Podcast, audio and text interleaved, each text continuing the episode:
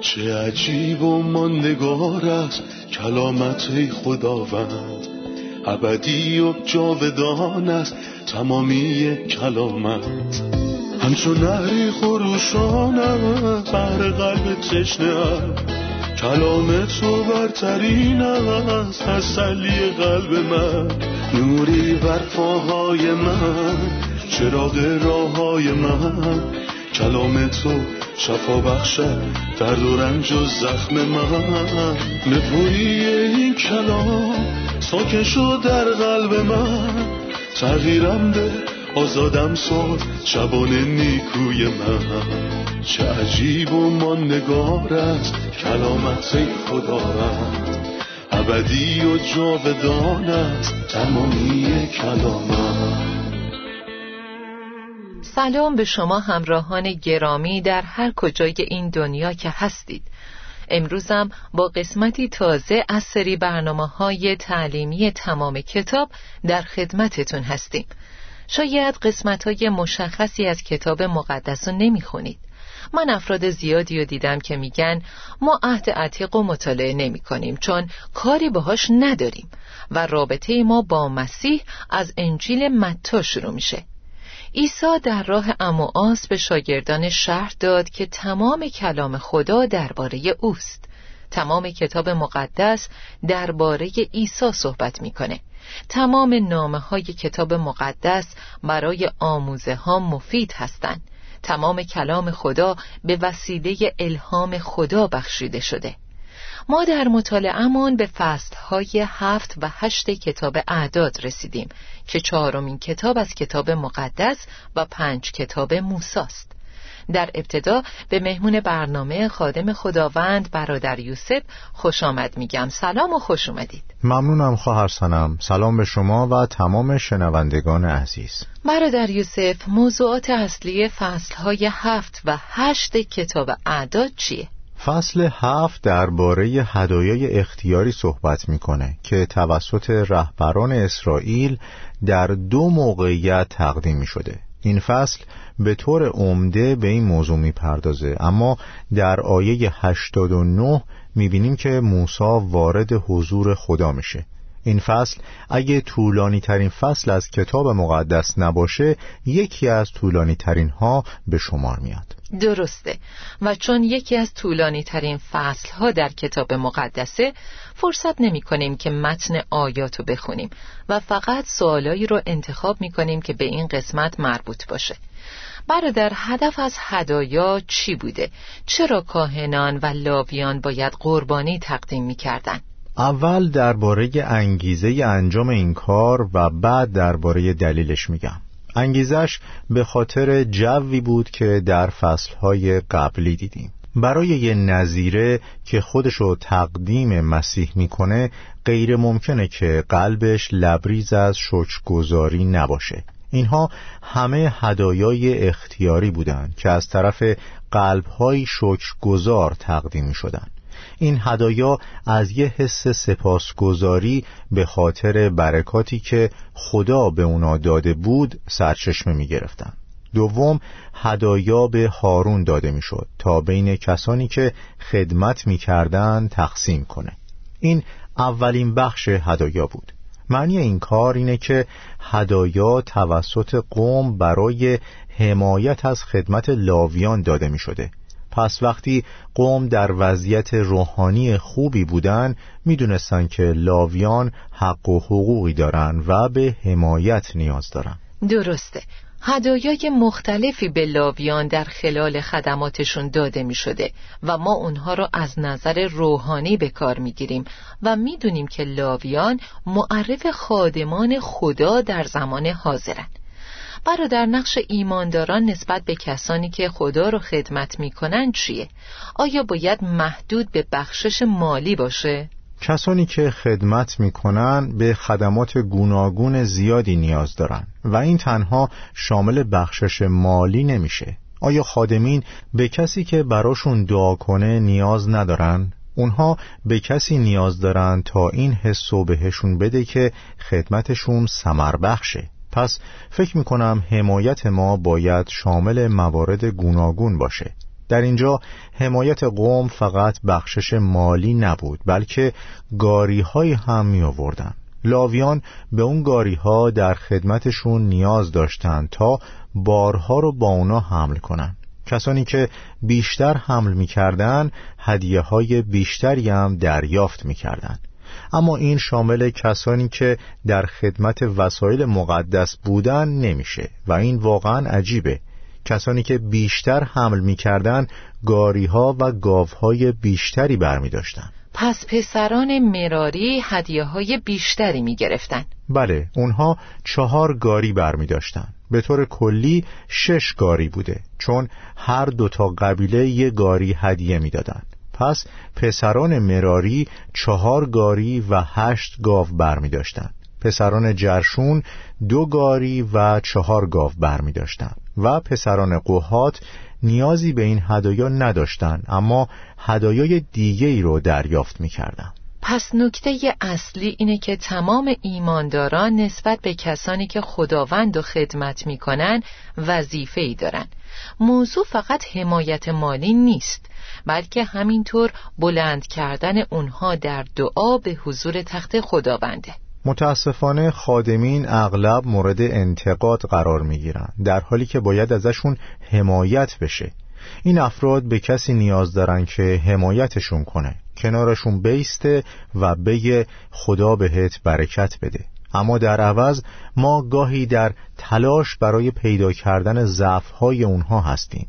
حالا چه نقطه ضعف‌های واقعی باشه چه نباشه و اونها رو متهم می‌کنیم. این مسئله خیلی جدیه. ما باید نسبت به خادمین حساس باشیم و بدونیم که خداوند و خدمت می‌کنن و به ما نیاز دارن حمایتشون کنیم نه اینکه به دنبال کشف اشتباهاتشون باشیم.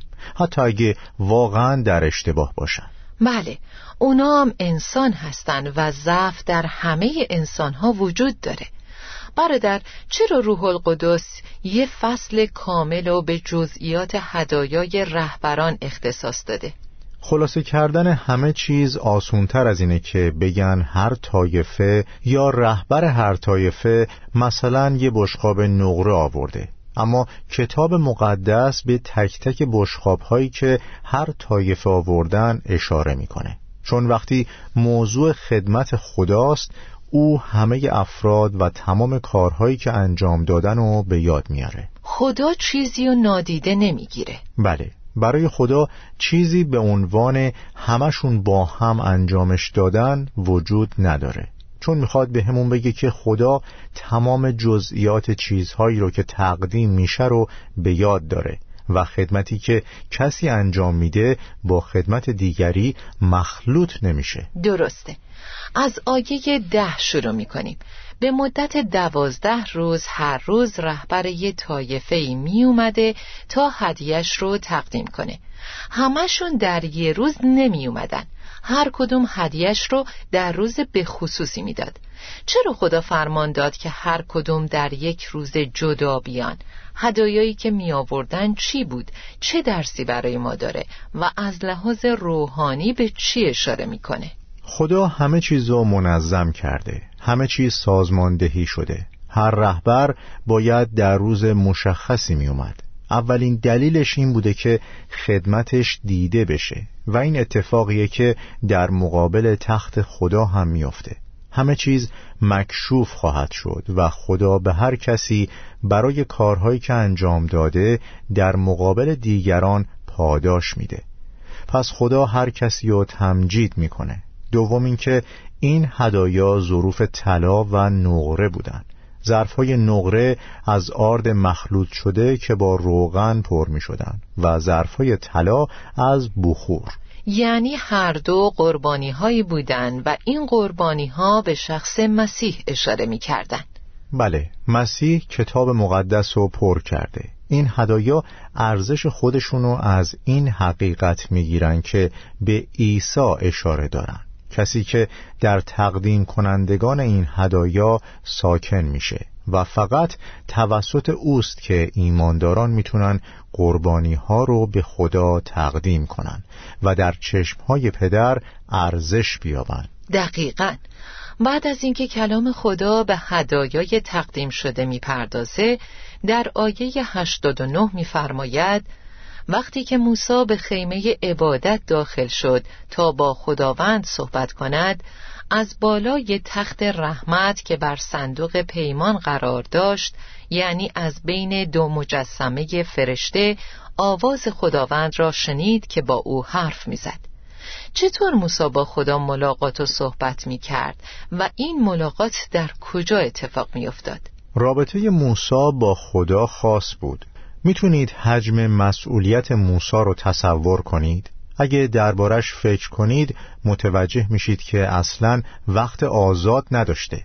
یه بار دل پدرزنش براش سوخت چون متوجه شد موسا تمام روز رو کار می‌کنه و همیشه مشغوله. اما ما بین تمام وظایفش همچنان وقت به خصوصی برای رابطش با خدا در نظر می گرفت چون در حضور خدا برای خدمت روز بعدش قوت می گرفت برای موسا بخش خوب زمانی بود که وارد خیمه عبادت می شد برای اینکه با خدا صحبت کنه نه برای خدمت. خدا منتظره تا کسی وارد حضورش بشه و زمانی که ما این کار رو می‌کنیم بیشتر از ما مشتاقه که با همون حرف بزنه. بله لحظه که موسا وارد خیمه شد حتی مجال صحبت کردن پیدا نکرد چون خداوند شروع به صحبت با اون کرد. انگار بهش خوش آمد می‌گفته. موسا به صدایی که از بالای تخت رحمت و از روی صندوق پیمان با او صحبت می کرد گوش می‌داد. موسا به حرفهایی که خدا فرمود گوش داد و بعد شروع به صحبت با خدا کرد و خدا هم به شیوه دوستانه با او گفتگو می کرد. کتاب مقدس میگه خداوند با موسا روبرو صحبت می کرد همونطور که یک نفر با دوست خود صحبت می کند درسته. اجازه بدین به فصل هشت بریم و آیات یک تا چهار رو بخونیم.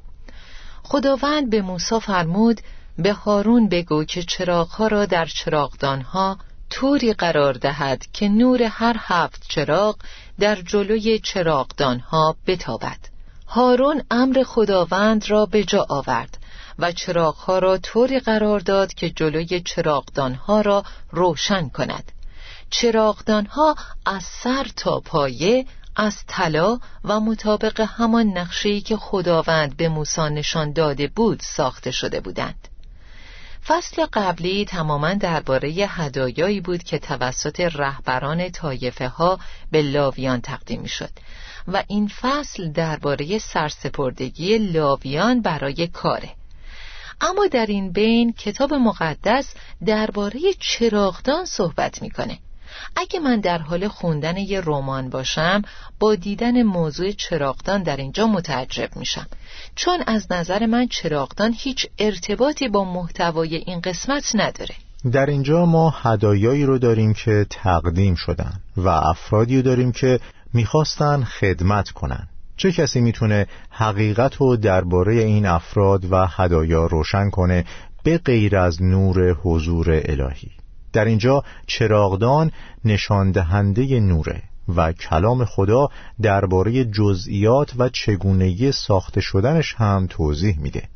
چراغدان به خداوند اشاره می‌کنه. برای همین کتاب مقدس نه تنها وجود چراغدان و اطلاع میده بلکه درباره پایه و گلهایی که از طلای چکش خورده مطابق الگویی که خداوند به موسی نشان داده بود درست شده بودن هم صحبت می‌کنه. این چراغدان فوقالعاده برای هدفی ساخته شده بود و هدفش اینه که همه چیزو آشکار کنه و این اتفاقیه که یه روز میافته. در فصل هفت هدایای بسیاری تقدیم شدن اما انگیزه پشتشون چی بوده؟ ما نمی‌دونیم اما خدا می‌بینه و می‌دونه. خدا انگیزه کسانی که خودشونو برای خدمت وقف کردن می‌دونه و آشکار می‌کنه. عیسی دو سکه‌ای که یه بیوهزن فقیر به معبد داد و با ارزشتر از هدایایی که دولتمندان به صندوق بیت المال میانداختن می‌دونست. درسته. پس چراغدان به نور الهی اشاره کرده که انگیزه های پنهان پشت هدایا و همینطور خود هدایا رو بررسی می‌کنه. فصل هشت آیه پنج میفرماید سپس خداوند به موسی فرمود لاویان را از سایر قوم اسرائیل جدا کن و آنها را به این ترتیب تطهیر نما. آب تهارت را بر آنها بپاش. بعد به آنها بگو که تمام موهای بدن خود را بتراشند. لباسهای خود را بشویند و غسل کنند. بعد آنها یک گاو جوان را با هدیه آردی که از آرد مرغوب و با روغن تهیه شده باشد و یک گاو جوان دیگر برای قربانی گناه بیاورند. آنگاه همه لاویان را به حضور مردم در جلوی خیمه عبادت بیاور و تمام جماعت قوم اسرائیل را جمع کن. مردم اسرائیل بر سر لاویان دست بگذارند.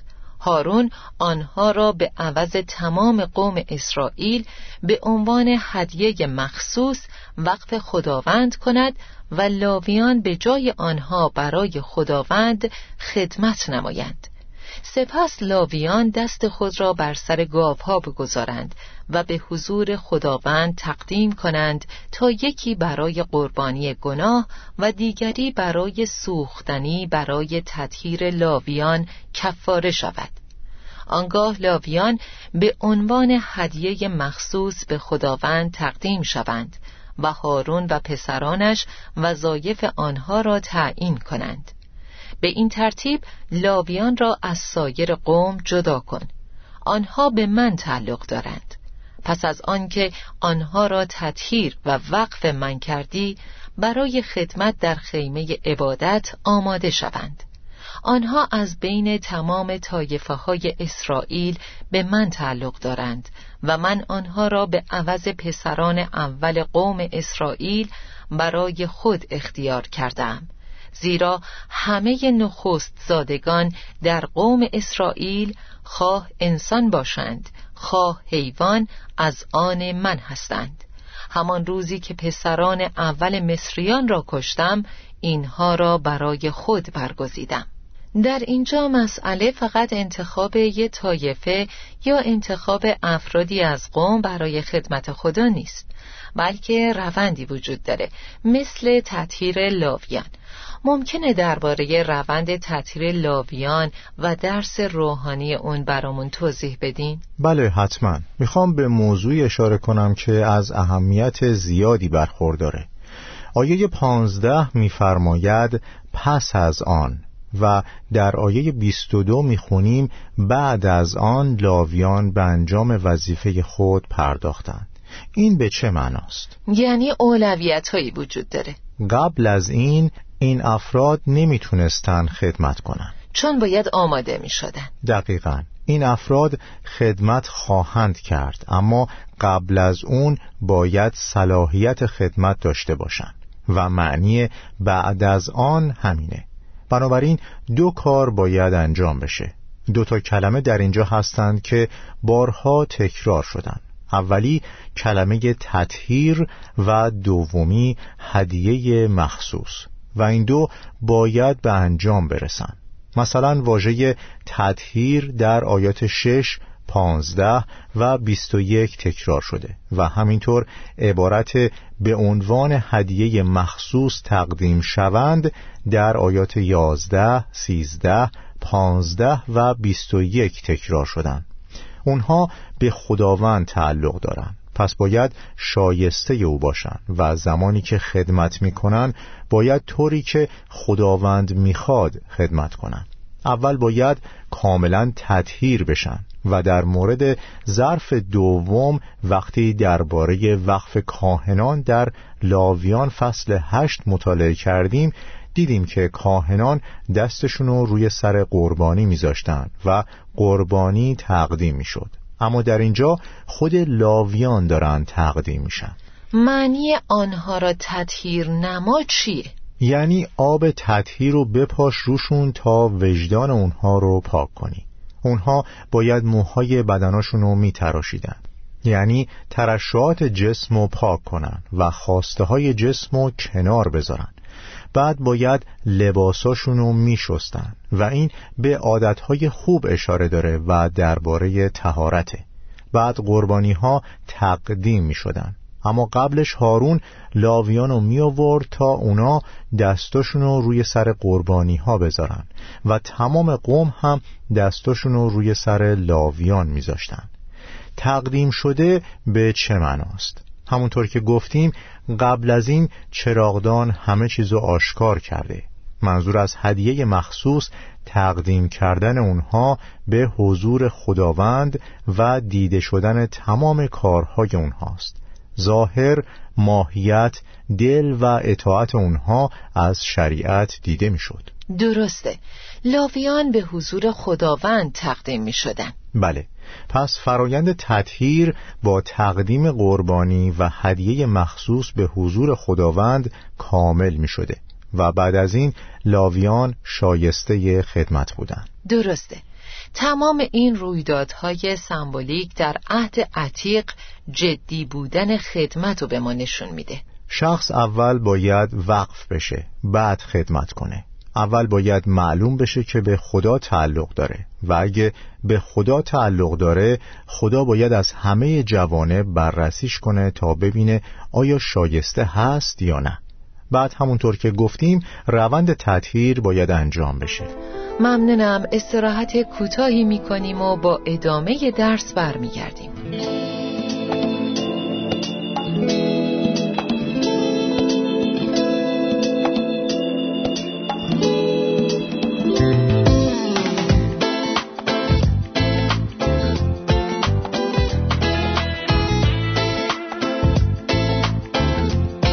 برادر چرا در فصل هشت آیه 24 افرادی که 25 ساله و بزرگتر بودن باید در کار خیمه عبادت خدمت می کردن.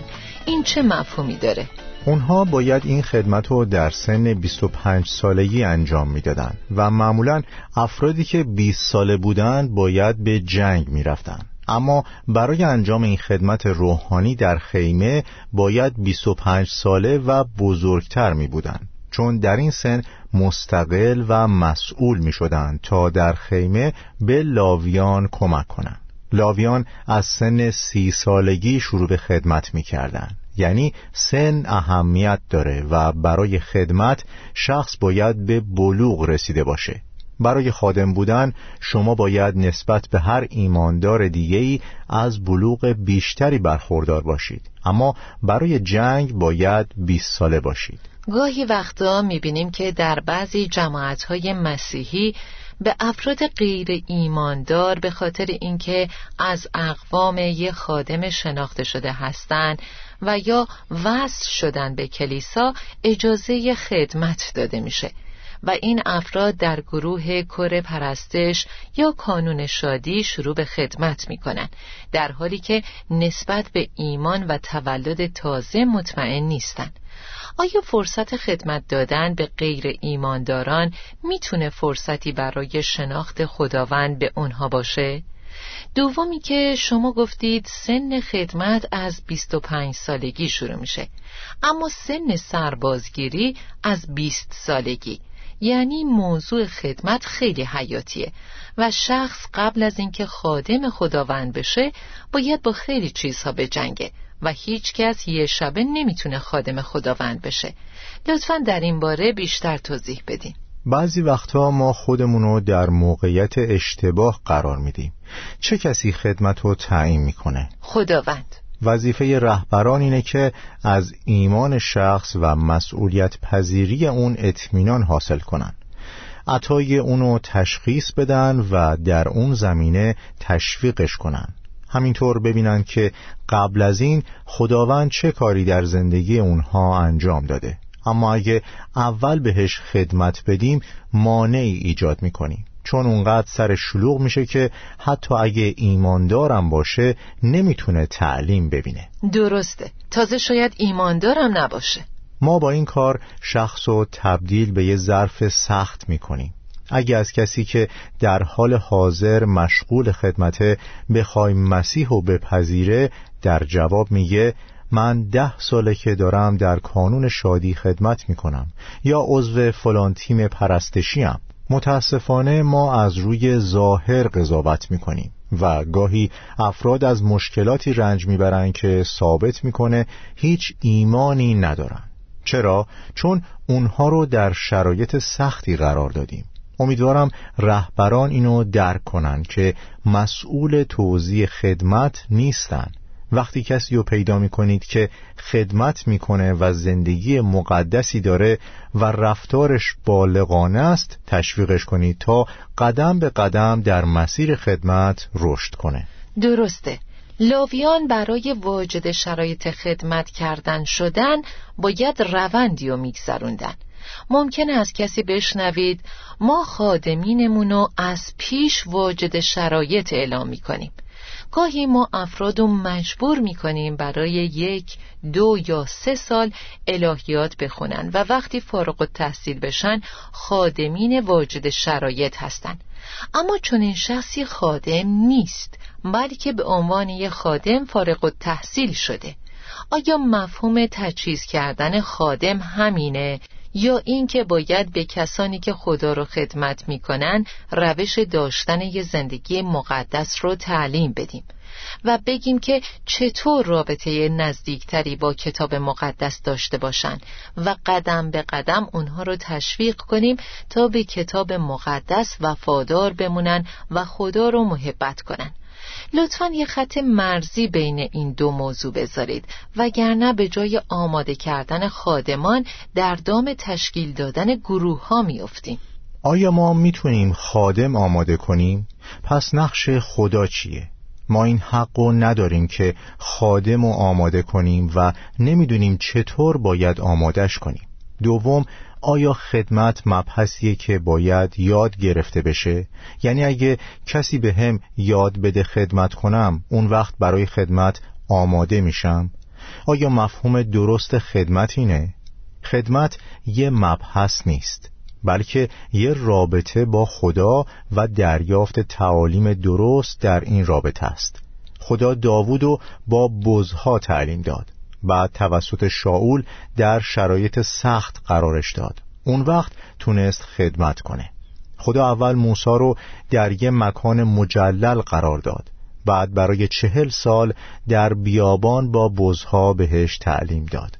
او یوشع توسط موسا تعلیم داد و جد اونو به تنهایی و در خفا در حالی که گندم خرمنکوبی می کرد تعلیم داد.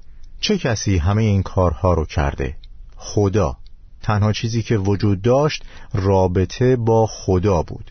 خداست که خادمانو تربیت می‌کنه. او ایمانداران آینده نگر رو برای تشویق کسانی که می‌تونن در دستان خدا پرورش پیدا کنن انتخاب می‌کنه تا به درستی خدمتشون از خداوند دریافت کنن. خدمت از طرف خداست و شخص اونو از خدا دریافت می‌کنه. و نقش ایمانداران اینه که با دیدن پیشرفتشون اونها رو تشویق کنن. خدمت به تمرین زیادی نیاز داره.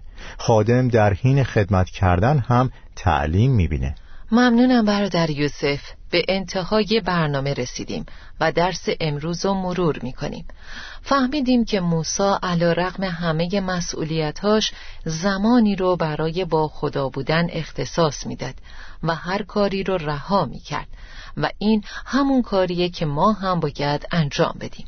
یاد گرفتیم که خادمین هم به حمایت مالی و هم به حمایت روحانی نیاز دارن. ما باید براشون دعا کنیم که وقتی موعظه می‌کنن کلام بهشون داده بشه. خیلی وقتا ما تمایل داریم خدمتها رو به دو دسته بزرگ و کوچک طبقه بندی کنیم و از نظر ما خدمتهای کوچک در نظر خدا ارزش کمتری دارن. اما از فصل هفت یاد گرفتیم که خدا هدایای تمام قوم رو با جزئیات به یاد داره حتی اگه کوچک می بودن ممنون برادر یوسف. خواهش می‌کنم خواهر سنم خدا بهتون برکت بده. خدا به شما هم برکت بده. عزیزان در برنامه امروز یاد گرفتیم که هدایای بسیاری توسط رهبران طایفه ها برای کمک به خدمت لاویان به خداوند تقدیم می شدن و هر رهبر در روز مشخصی می اومد و هدیه خودش رو تقدیم می کرد همینطور درباره جزئیات هدایا هم چیزهایی یاد گرفتیم. اما تمام این هدایا با نور چراغدان در ارتباطن چون نور حضور خدا قادر انگیزه شما از خدمت رو آشکار کنه. همینطور انگیزه شما از هدایت یه خادم دیگه و صحبت کردن با اونو می‌بینه. حضور خدا مثل نور چراغدان همه چیز رو سازماندهی می‌کنه. منو تربیت می‌کنه و وقتی هدیه‌ای تقدیم می‌کنم انگیزم و آشکار می‌کنه که آیا انگیزه پشت این خدمت جلال مسیح یا جلال خودم؟ و آرزوی خودم برای دریافت تشویق و تمجید دیگران یا به خاطر منافع شخصی خودم. نور چراغدان درباره نور حضور خداست و انگیزه های پشت هر عملی رو آشکار می‌کنه. یاد گرفتیم خداوند هر هدیه رو با ارزش می‌دونه. چه بزرگ باشه و چه کوچک. خوندیم که لاویان قبل از خدمت کردن باید صلاحیت پیدا می کردن. در خدمت جایی برای افراد ناپاک که امیال جسم و ترک نمی کنن و خودشونو تفتیش نمی کنن وجود نداره لاویان قبل از خدمت باید صلاحیتش رو پیدا می کردن و تطهیر می شدن. خادمان عزیز خداوند قبل از اینکه به دنبال خدمت برید به دنبال قداست باشید. اول قداست رو بطلبید. تا درسی تازه و قسمت بعد خدا با شما. چه عجیب و ماندگار است کلامت خداوند. ابدی و جاودان است تمامی کلامت. همچون نهری خروشانم بر قلب تشنه کلام تو برترین است تسلی قلب من.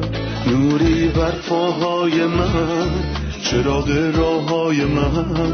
کلام تو شفا بخشد درد و رنج و زخم من. نپوری این کلام ساکن شد در قلب من. تغییرم به آزادم ساد شبان نیکوی من. چه عجیب و نگار است کلامت خدا رد ابدی و جاودان است تمامی کلامت.